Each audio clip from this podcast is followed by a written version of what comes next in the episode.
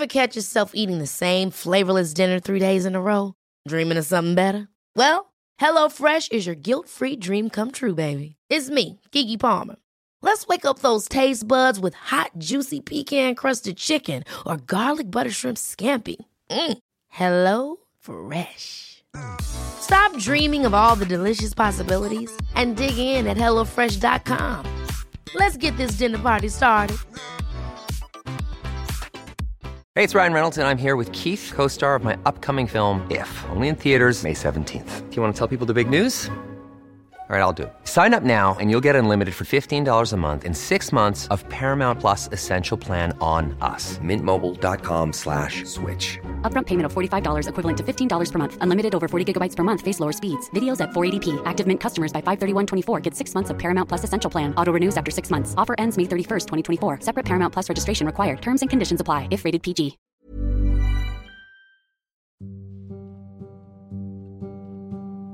Remember those Australian bushfires from the ancient past that was February? Climate issues have never been further from the front pages, yet we have a once in a generation chance to respond differently as economies the world over are redesigned. Join the iconic author of No Logo and On Fire, The Burning Case for a Green New Deal, as we consider transformative possibilities for the coming rebuilding of our inner and outer worlds. This is a moment to interrogate what is essential, right? And that includes what is essential to our lives. Like, is what we missed most when we were in lockdown shopping or our friends, you know, our loved ones, uh, that the sense of community.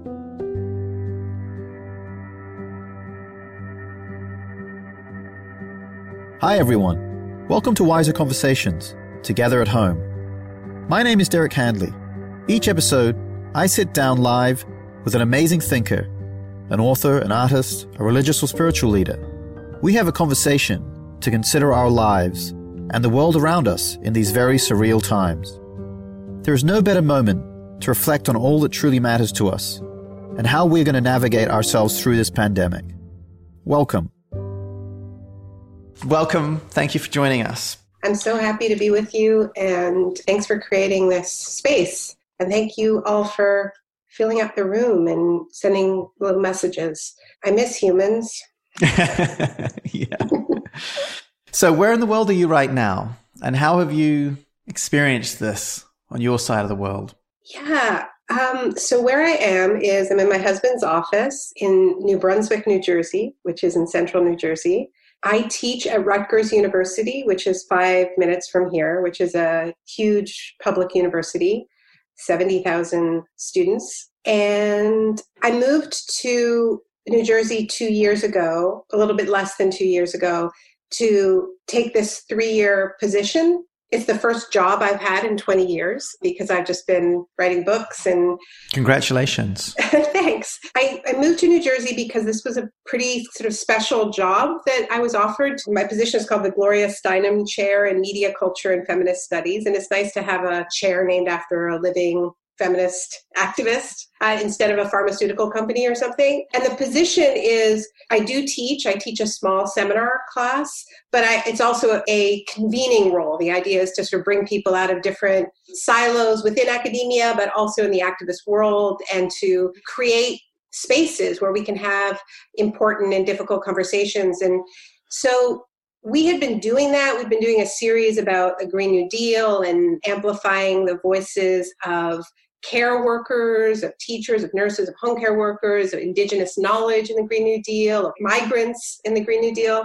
And then it all shut down. And we've been, yeah, right in a COVID hotspot. New Jersey is the second highest number of deaths and cases from the virus in the United States, right after New York and I'm Canadian. So I've been really homesick and, and it's been scary, you know, being we've both been sick. You know, we thought we had the virus, couldn't get a test. I mean, we're not used to a for-profit healthcare system, certainly one that's totally overloaded. So it's been an intense couple months, to be honest with you, because we've really been in the middle of it and had friends who've been ill and still feel like it feels very real. I real you're coming out of it in New Zealand and starting to poke your heads out, but that's not where we're how, at. How have you dealt with it? Like, how have you personally and as a family kind of tried to to manage this?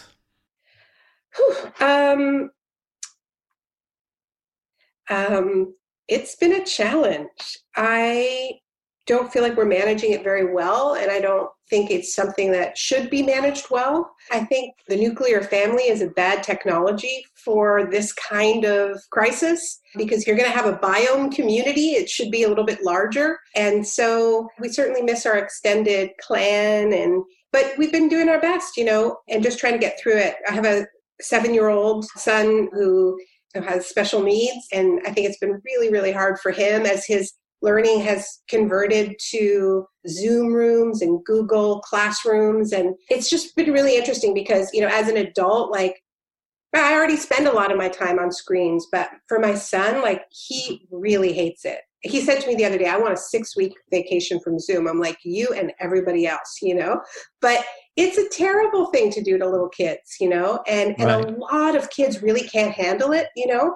And I just feel really acutely aware of how many people are being left behind in this conversion to what they call remote learning, which is really like parents doing tech support, mostly women. In my case, I'm really lucky. Right. My husband bears a lot of it, but you know, it's been interesting listening to these tech executives talking about what a grand experiment this has been in in remote learning.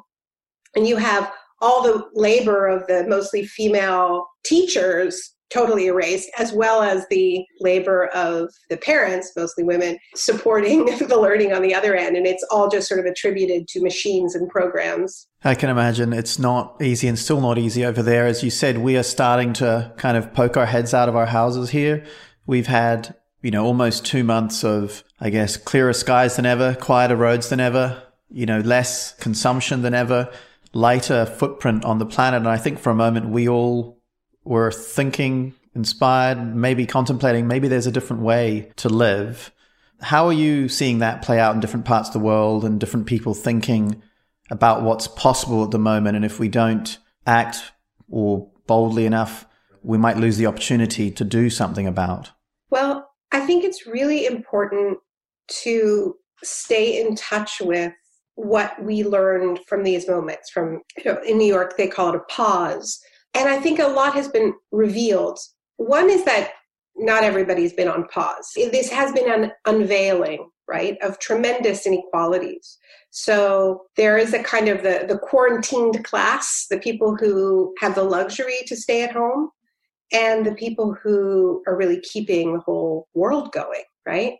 And in this country, the people who are making it possible for people like me to stay home, right, are working without health care, are working, you know, in many cases without sick leave, and are working harder than they've ever worked. So there's this, I think, the starkness of the class system, particularly in a country that doesn't admit that it has a class system and it's an incredibly racialized class system. Also, the really unequal impacts of the virus itself because of who has the underlying health conditions that makes people more vulnerable to the virus. And one of the factors in that is exposure to air pollution, right? Which is related to what you're talking about, about the air clearing, right? Because it isn't just that we like it better when the air is clean, it's also that cleaner air actually makes our bodies more able to fight these kinds of viruses. So we have a window, right? We have a window where what has been revealed to us, and I think what's been revealed is different and it's multi layered, there are these huge injustices that I think feel really have all, have always been there, but I think they feel particularly uncomfortable in a, in a good way to a lot of people. I think people are uncomfortable with being sort of serviced by this huge class of people whose lives who are being treated as disposable. You know, there was a piece in the New York Times recently by a subway driver who said that we're simultaneously essential and sacrificial, right?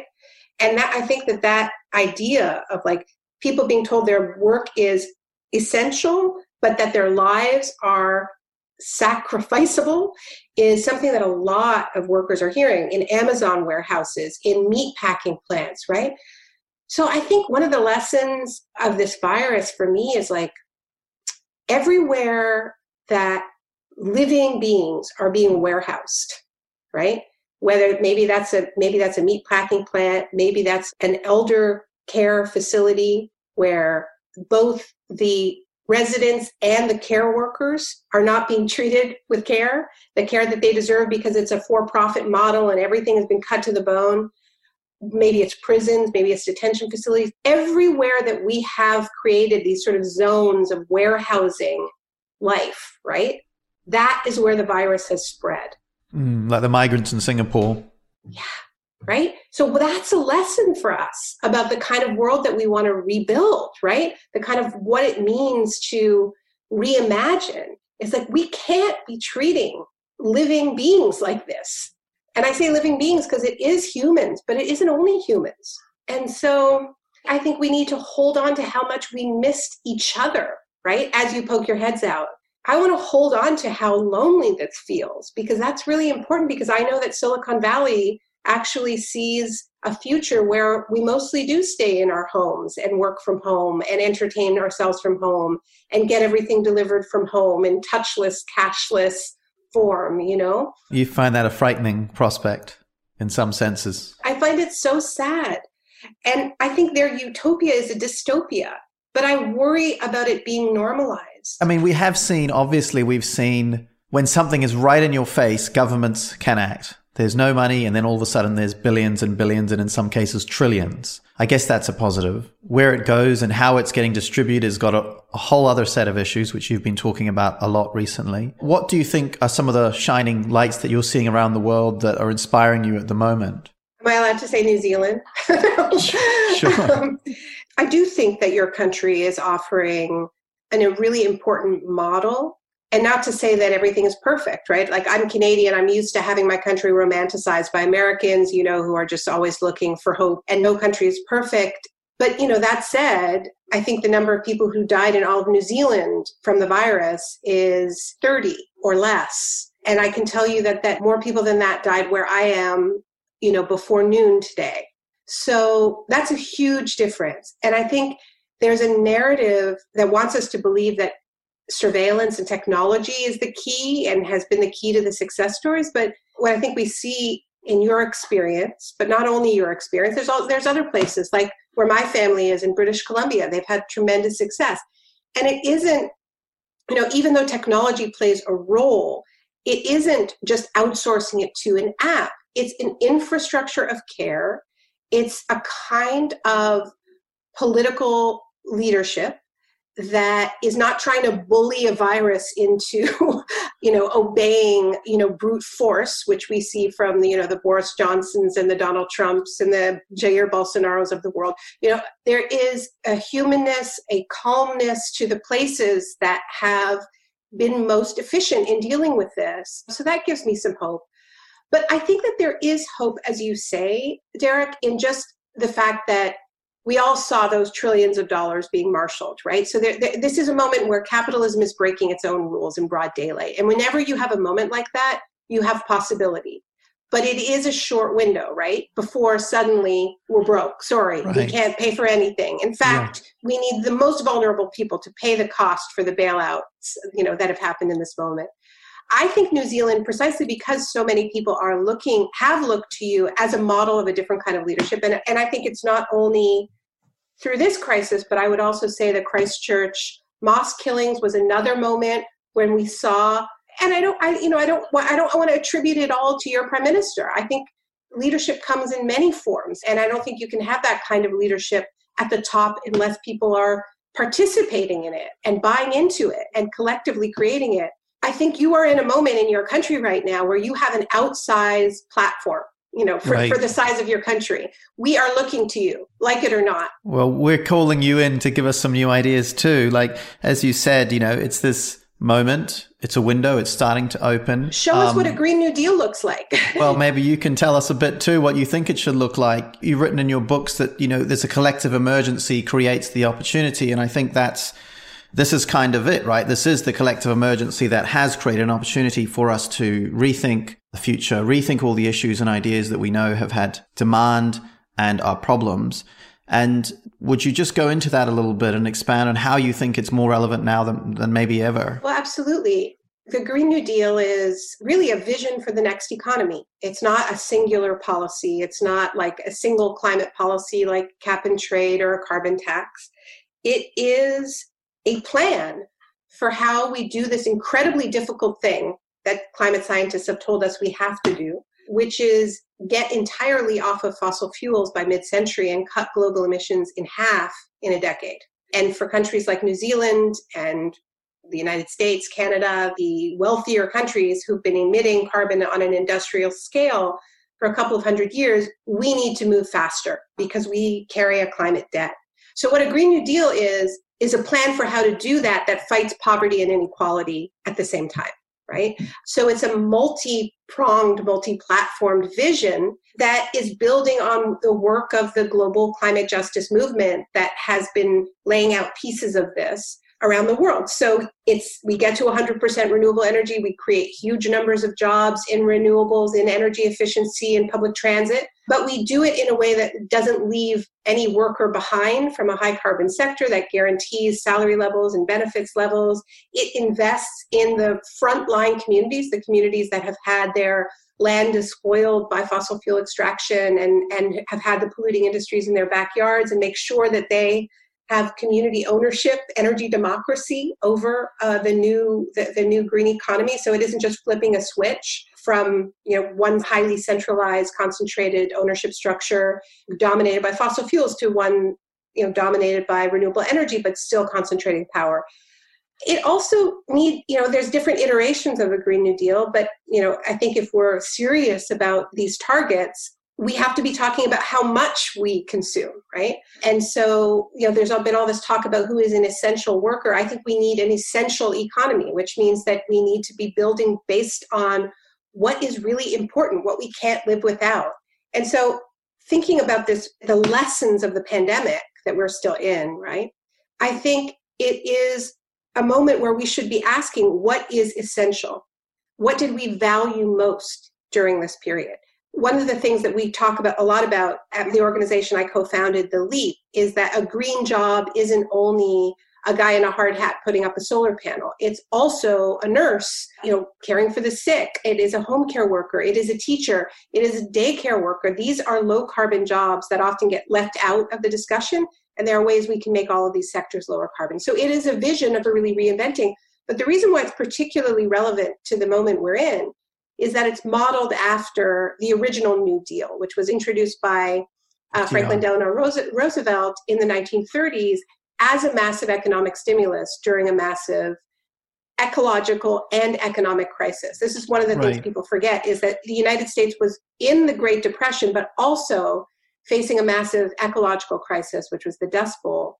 And so, you know, one of the things that FDR did was create the Civilian Conservation Corps, which planted 2 billion trees, employed 2 million young people. This is the kind of thing that we should be thinking about as we think about how we emerge from this lockdown period. Right. How do we want how do we want to design the society we actually want to live in? And the New Deal as a name is brought, or as you just said, is mentioned, is inspired by these mass mobilizations of last century, like the New Deal of FDR and you also the Marshall Plan, these kind of massive scale efforts to rebuild countries and economies. And so it has happened. It can happen. It just so happens that those efforts also fueled, I guess, the lifestyle that we have now, the fossil fuel driven, consumption driven lifestyle. And, you know, we've had eight weeks of consuming a lot less, being a lot more still, again, if you're in that sense, if you're not one of the people on the front line, I guess, isn't it really up to us to have a more of a conversation about how we want to live? Because you can't just policy wise solve all these things unless the country or citizens want to change their lifestyles and their behaviors. And doesn't that rub against, you know, this demand and this need for the economy to grow and, and get the wheels turning again? Yeah, it's a really important point that the New Deal and then the post war reconstruction period created the, the consumer lifestyle that is at the heart of the of the climate crisis. And that's why, you know, I've been talking about this with a friend, a playwright, Eve Ensler, who now goes by V, and she's been talking about this idea of like this is a moment to interrogate, you know, as I was saying earlier, what is essential, right? And that includes what is essential to our lives. Like, is what we missed most when we were in lockdown shopping or our friends, you know, our loved ones, that the sense of community, right? Because immediately, you know, shopping gets rebranded as an act of patriotism, right? Where it's just like, you, you know, right. That's what's happening now. We, we're being encouraged to go support, you know, everything, which I understand, but it's everything that's on the old system. yeah. or the, the system that isn't what we need to transform, basically. Right. And people I think are rightly afraid of losing independent businesses and having an you know an Amazonification of everything. And that's interesting too. That the certainly what I hear most about is that fear of of losing what's left of the local to these behemoths. So look, I think that unless there is a really confident vision for how we are going to have a thriving society right? Then we are just going to go back to our old ways unless we have a real plan for how we are going to employ young people on a huge scale and the huge numbers of people who've lost their jobs in meaningful work, right? At the Leap, we talk about building an economy of care and repair. So, I mean, we are seeing the importance of care work. You know, there's talk about like a community health corps, which would include a lot of young people that are out there doing contact tracing and making sure that it is because we're, we're going to be living with this virus for a long time. I mentioned a civilian conservation corps. I think it's a great moment to kick off a climate conservation corps. Young people right now are graduating into a really, really unstable economy. They're not sure whether they should they're able to continue their educations or you know what what they educated for. You know, in a moment like that, that's when we had this amazing project uh, of going out there and planting two billion trees. Imagine if indigenous people were the teachers in that project were the designers of that project where, where this was an opportunity for real respect for indigenous land rights, knowledge. So we need to be really bold and really creative if we are to avoid that bouncing backwards to right. those old patterns. So the vision side of it is really a collective or leadership driven thing that is bigger than any individual person.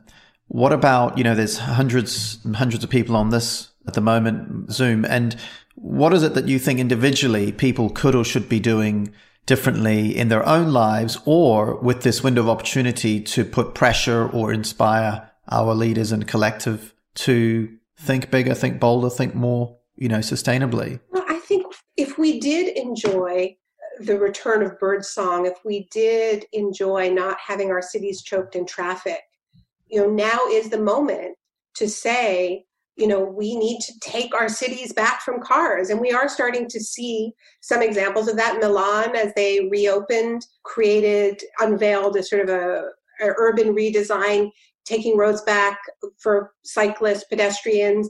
And this is part of their COVID response, right? Like we are all going to need a little bit more room to live together in cities if we're not going to be on top of each other in the same ways. And so cafes can spill onto sidewalks, pedestrians can spill into streets, but that's going to require some real planning, some some some really creative urban design. I think we also need to be guaranteeing housing as a human right and thinking about what green housing really looks like and equitable housing really looks like in a moment like this. And these are all big job creators and they, and they create meaningful jobs. So as I said, you know, I think people are looking to New Zealand because you have provided such extraordinary leadership through a couple of big crises in recent years, terrorist attack and through this pandemic, the leadership we need from you now is how we build a different kind of economy. We've already seen some very important steps being taken to seal off the fossil fuel frontier and, and, and saying no to new offshore drilling. But we also need to be winding down existing fossil fuel projects, and we need to be offering guarantees to those workers to remediate land in existing fossil fuel. And your, your big challenge is agriculture, as you know, right? Right. So, what you say, like you've seen some of the policies that have been announced with the money that's been put out so far. Nothing, you know, the climate and environmental movement would say that it's a very small amount so far, but I think there's still a lot more to come. You know, we have 10,000 jobs in the conservation area, which has been committed. We've got some trains and some ferries and things like that. But I think nothing big and bold. If you had a wish list, what would be a couple of the biggest things that you think we should be going for? We know from the budget so far that it looks like they've got another $20 billion they want to talk about in the coming months. So there is opportunity for all of us on this call and you included to help us put some things out there. And I think they really will be listened to. You know, look, I would say that it's really important as people poke their heads out to create spaces where people can dream together about this, for there to really be some collective authorship over this what the next economy should be what the what this society should be. So you know we can all come up with the policies. We need more rail and we need uh, you know green affordable housing and it should have healthcare and childcare in the lobby. And look there's great policies out there. But i think equally important as we refine each other is having safe maybe outdoor meetings where people where people can dream together. Because the more people are involved in designing this right and i think some of it is sectoral like get your teachers together. What, what do we want our schools to look like if we know that crowding creates a hazard let's have more teachers smaller classrooms more outdoor education let's serve you know locally grown food in the school cafeterias let's have electric school buses make them in new zealand i mean once you start asking people their ideas it's so exciting. What should the post office look like, right? The post office can be checking in on the elderly. It can be delivering locally grown produce. You know, you can have charging stations out front. We know what the platforms are, but what we haven't had enough of is that real grassroots buy in. And I think it would be so exciting for movements in New Zealand to create. You know, when I was in Puerto Rico after Hurricane Maria, I participated in this amazing Green New Deal town hall. They didn't call it a Green New Deal, but you know, these are just ideas that have been going under different brand names, rebrandings over the years. But they were talking about a just transition for Puerto Rico after Hurricane Maria. They had it in a field. They had hundreds of people. They had 60 organizations. They created a coalition called Junte Gente, the people together. So, I mean, I think that as we come together, let's make it substantive. Let's give people spaces to have real conversations about the world that we want, to grieve, right? To really, like, I think one of the things that we've missed is that sort of communal spaces for feeling how frightening this moment is. You're lucky you didn't lose you know nearly as many people as you could have but people have still been through something really really intense together. I mean i think that's really a great idea. I don't know if we have mobilized these kinds of public forums to co-create visions and co-create concepts that we can push forward which i think is a really great opportunity. And many of the people on this zoom are probably be interested in taking that up as I would as well. We have a question that's kind of very simple, which is around what the biggest opportunity for New Zealand is. What do you think the biggest opportunity for New Zealand is during this great reset? The biggest opportunity for New Zealand, I mean, in some sense, it's temporal, you know, that you have like a head start on some of the bigger economies in, right now because of the way this the pandemic has been handled. So you have this opportunity to set some precedents and show what can work and to, to have that story amplified in terms of the biggest opportunities for New Zealand, you know, I think agriculture is a huge industry for you, right? And so I think that that's a huge opportunity to show what a, you know, I hate the word sustainable, but you know, a very maybe like we could say like a non-extractive or agroecological right. farming model would look like, which is a huge change. And I know, you know, people are struggling with the extent to which your economy is based on animal agriculture and that that is a huge challenge. And you know i'm not here to pretend that i know how to like fix new zealand yeah. for you. I think that'd be a little bit arrogant. I haven't even been to new zealand in i mean i think 15 years. And it isn't for me to say but i you know i think that you have the right questions here. I also think you have opportunities huge opportunities to lead on not just renewables but on community owned and controlled renewables that really show a different model. I think that indigenous leadership coming from new zealand is incredibly important. And that's another opportunity to show what decolonization means beyond the slogans, you know? And you know, we'll be we'll be watching. That's all I can say. You know, we'll, we'll be watching and amplifying. You know, there's only so much a Canadian stranded in New Jersey can tell you. You know about what you should do.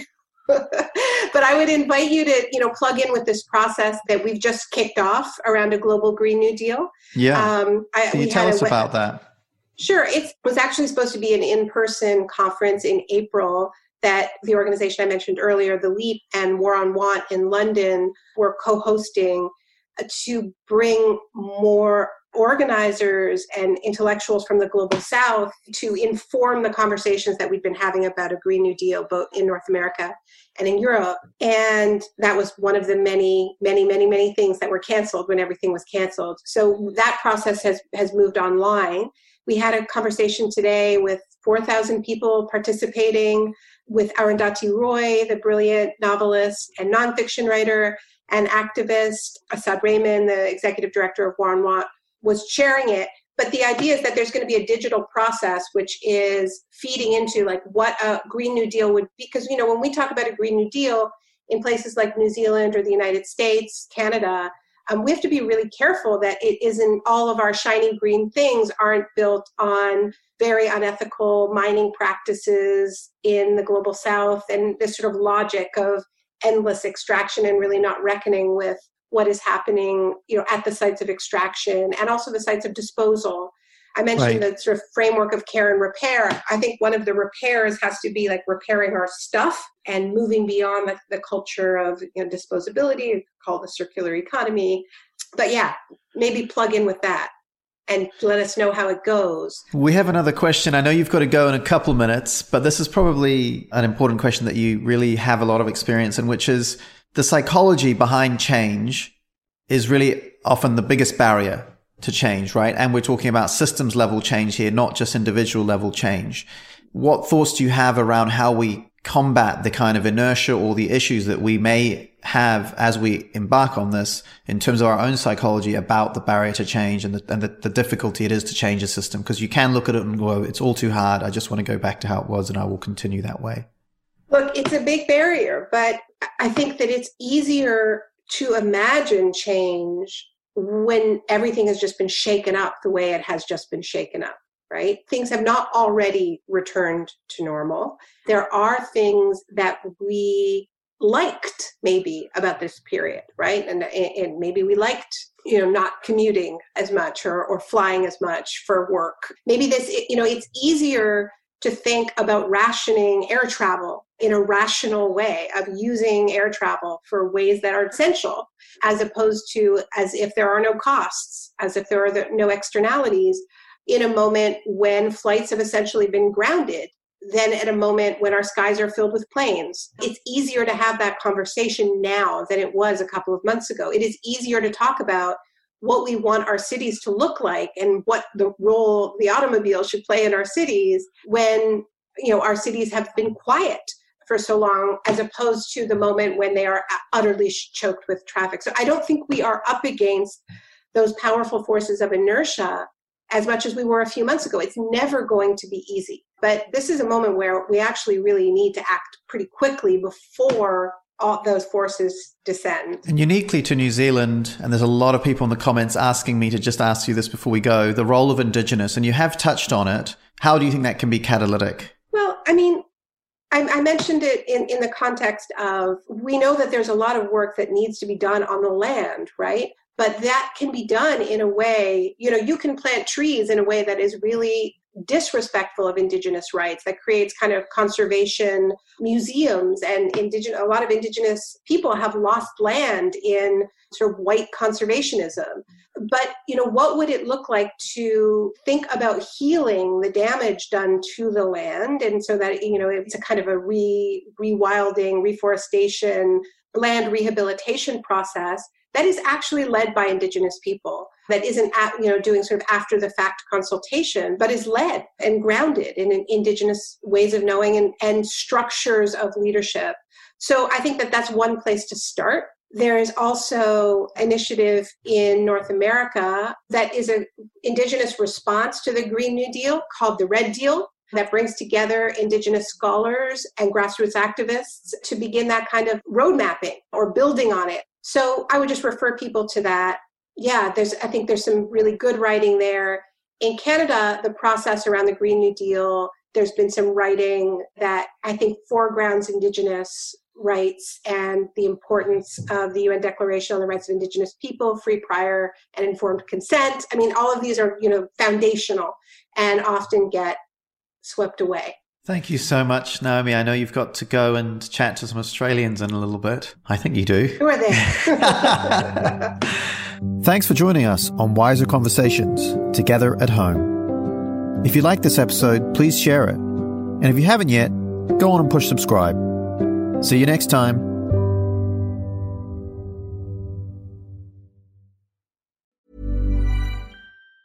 Ever catch yourself eating the same flavorless dinner three days in a row? Dreaming of something better? Well, HelloFresh is your guilt free dream come true, baby. It's me, Keke Palmer. Let's wake up those taste buds with hot, juicy pecan crusted chicken or garlic butter shrimp scampi.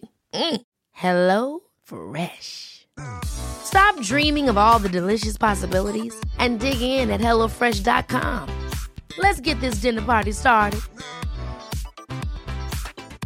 Mom deserves the best, and there's no better place to shop for Mother's Day than Whole Foods Market. They're your destination for unbeatable savings, from premium gifts to show-stopping flowers and irresistible desserts. Start by saving 33% with Prime on all body care and candles. Then get a 15-stem bunch of tulips for just $9.99 each with Prime. Round out Mom's menu with festive rosé, irresistible berry chantilly cake, and more special treats. Come celebrate Mother's Day at Whole Foods Market.